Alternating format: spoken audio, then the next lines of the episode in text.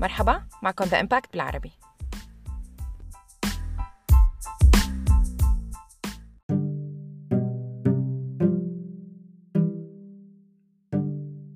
بدون شك سنة 2020 ما كانت سنة عادية أبدا. من عشر شهور ولهلا ونحن عايشين بدوامات ومفاجآت أهمها وبدون منافس وباء كورونا. ممكن الماضي حاليا عم يمر لحد الآن بحالة ذهول أولا من هالمشهد العالمي وخوف من المستقبل. بحب خبرك أولا أنه كلا هالشعورين طبيعيين من الطبيعي جدا أنه ما نكون طبيعيين بهالفترة. لكن السؤال الأهم هل وباء كورونا هو أول وباء بتواجه البشرية بالعصر الحديث؟ لحتى تطمن شوي فالجواب أكيد لا. الأوبئة أصابت المجتمعات عبر التاريخ وعادة ما بتجي وبتروح خلال فترة زمنية معينة وهذا الشيء له علاقة بشراسة وشدة عدوى هالوباء. خليني خبرك عن أقرب تجربة وباء ضخمة عاشتها البشرية قبل وباء كورونا واللي هي الإنفلونزا الإسبانية. فقبل حوالي المئة سنة انتشر وباء سبب بمقتل حوالي الخمسين للمئة مليون شخص. بأمريكا لحالها مات حوالي 675 ألف شخص يعني أكثر من اللي خسرتهم أمريكا بالحرب العالمية الأولى والثانية مع بعض. مع ذلك كانت هالإنفلونزا كتير مروعة والسبب كونها معدية للغاية فكانت تقتل بسرعة كبيرة يعني ممكن خلال 12 ساعة الشخص المصاب يموت. وكانت الوفيات مرتفعة بين الشباب اللي مقتبل العمر والشباب الأصحاء بالإضافة أنه كان يقتل بطريقة وحشية وغريبة. بتختلف تماما عن تأثير فيروس الإنفلونزا النموذجي.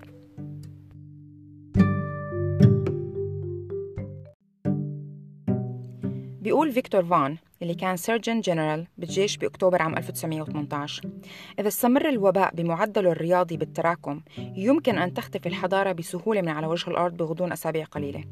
بالحقيقة ما حدا متأكد تماما من المصدر الرئيسي للوباء. ووين بالضبط نشأ. لكن كان في نظريات كثيرة مثلا بشمال فرنسا انتشر مرض شبيه بالإنفلونزا بقاعدة عسكرية بريطانية عام 1917 كانت القاعدة موجودة بمنطقة فيها مستنقعات وطيور مائية وخنازير. طبعا غالبا ما بيرتفع احتمال وجود أوبئة لما يكون في اتصال وثيق بالطيور أو الخنازير المريضة. بجنوب شرق آسيا كان في تفشي منفصل لأمراض الجهاز التنفسي بين الجنود اللي قاتلوا بالحرب العالمية الأولى من عام 1917 لحتى عام 1918 وبعض المؤرخين بيعتقدوا أنه الجنود جابوا معهم هالفيروسات لأوروبا. لكن في نظرية ثالثة لمؤرخ اسمه جون بيري واللي ذكر بكتابه The Great Influenza حيث قال أنه ممكن تكون نشأت بمزرعة بريف كانساس بأمريكا عن طريق التواصل بين البشر والخنازير المريضة. بالواقع ظهرت أول الحالات المعترف فيها رسميا بقاعدة عسكرية بكانساس يلي كانت من جديد فايتة بالحرب العالمية الأولى. بمقاطعة هاسكل الريفية كان في حرب تانية من نوع آخر فقد كانت المقاطعة بقبض التفشي لهالمرض الغامض. كان الفيروس معدي جدا وبشكل صادم لدرجة أصيب أحد الأطباء المحليين بالرعب من حصيلة الوفيات بالفيروس الجديد وخلته يتصل بالصحة العامة الأمريكية للحصول على المؤازرة. طبعا ما تم اتخاذ أي إجراءات تذكر. بعد فترة بلش الفيروس بالتلاشي ببطء باعتبار أنه ما بقى في أشخاص جداد ينصابوا فيه بهالريف. ممكن تسأل نفسك طيب ليش الفيروس ما انتهى بهديك اللحظة؟ للأسف كان الكلام مختلف باعتبار سنة 1918 كانت بيئة خصبة لتفشي جائحة عالمية والسبب هو ما يلي.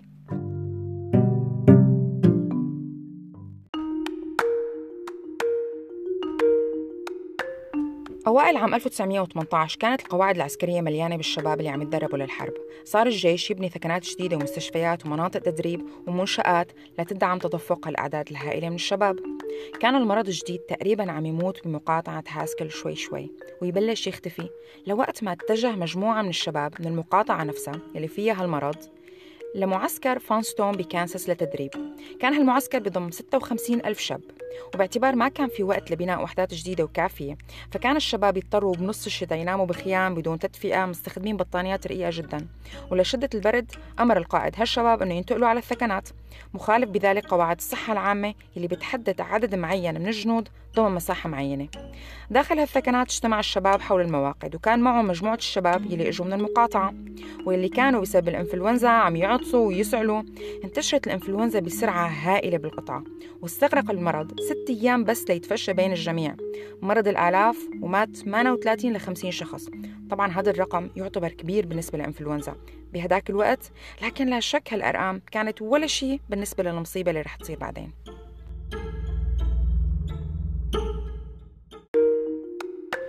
فيروسات الإنفلونزا بتتطور باستمرار وبتجي على شكل موجات لهيك في شي عنا اسمه موسم الإنفلونزا.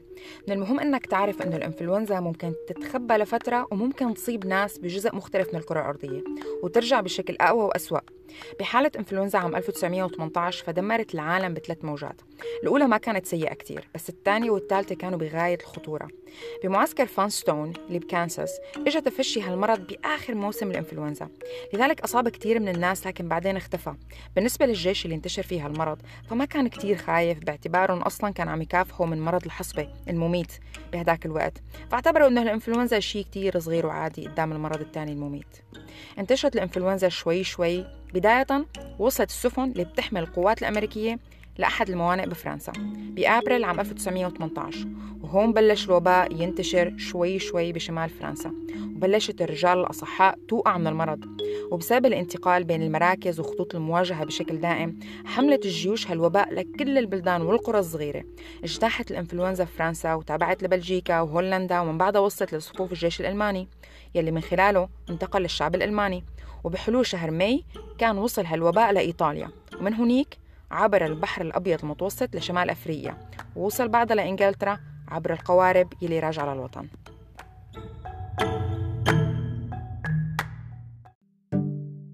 بلشت معدلات الوفيات تزداد بشكل مخيف بإسبانيا والبرتغال.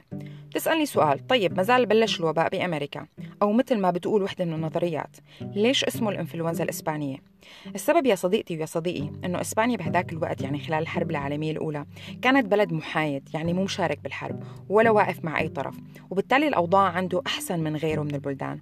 والأخبار بالبلد اللي كان عم يتم نقلها للشعب عم يتم نقلها بدون رقابة الحكومة وبكل شفافية حول المرض. بعكس باقي الدول اللي كانت حكوماتهم عم تضغط على الإعلام لإخفاء وتقليل خطورة الفيروس حتى ما يكشفوا أمام أعدائهم التزعزع اللي صاير بصفوفهم.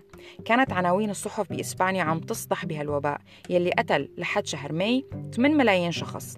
استمر الوباء بالانتشار لوصل للدول الإسكندنافية واليونان ونفس الشهر وصل لروسيا اللي بهداك الوقت كانت بظروف كتير متوترة حيث تم إعدام القيصر وعائلته وكان البلاش في عم يتقاتلوا مع فصائل تانية للسيطرة على مستقبل روسيا.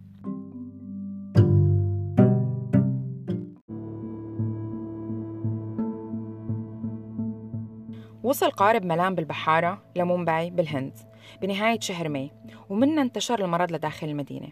وبعد ما غادرت هالقوارب لموانئ تانية بآسيا انتشر الوباء كالنار بالهشيم.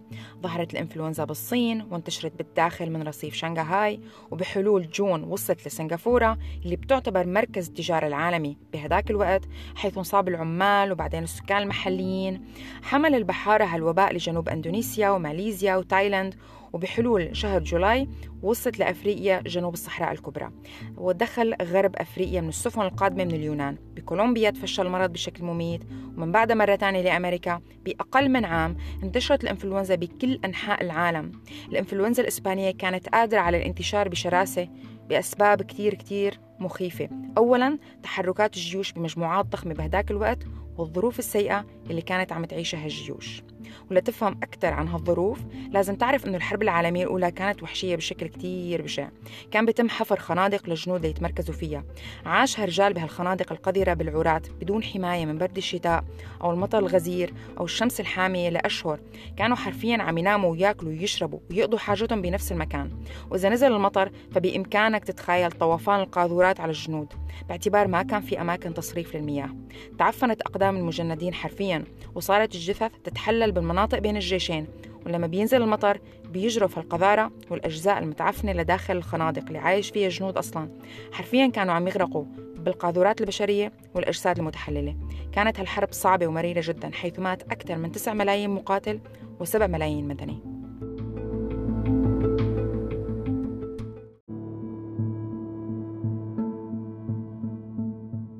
بصيف سنة 1918 أصبحت الإنفلونزا الإسبانية أكثر فتك. كانت أعراضها الحمى، القشعريرة، الغثيان، الإسهال الشديد. البعض كان يمرض لفترة طويلة أو يموت بسبب الإصابة بالتهاب رئوي مثلا. في ناس أصيبت بحسب بعض الروايات بأعراض غريبة كالحمى الشديدة لدرجة الهلوسة يعني. إضافة للألم الشديد بالأغشية المخاطية بعض الناس كانت عم تصاب بالعمل المؤقت أو حتى الدائم إذا بدك. والبعض يصابوا بالشلل أو الصمم. فقد المصابين القدرة على الشم وأصاب الدوار البعض بشكل يمنعه من القدرة على الوقوف. الوقوف. كان في أوجاع شديدة بالأذن التهابات صعوبة بالتنفس سعال شديد يوصل لتمزيق عضلات البطن. وبتشريح الجثث وجد الأطباء أن الرئتين كانت كتير مصابة وبشكل بالغ لدرجة أنه المصاب كأنه كان تعرض لغازات سامة. أصيب الناس بالحمى النسفية كمان وخلت العالم تموت خلال 24 ل 48 ساعة من العدوى. استمر عدد الوفيات بالازدياد حتى تحرك قادة بعض المدن وعملوا حظر على الجميع. حرفيا كل شيء سكر. مات كثير من الناس لدرجة ما كانوا يقدروا يدفنوهم بسرعة كافية. باعتبار أصلا ما كان في توابيت كافية. لدرجة دفعت العالم للف موتاهم بقماش ودفنوا بنفسهم أو حتى تركهم داخل البيوت. صار الناس يتجنبوا بعضهم البعض وكان أكثر الأشخاص عرضة للوفاة هن الأشخاص اللي بتتراوح أعمارهم بين العشرين للأربعين سنة.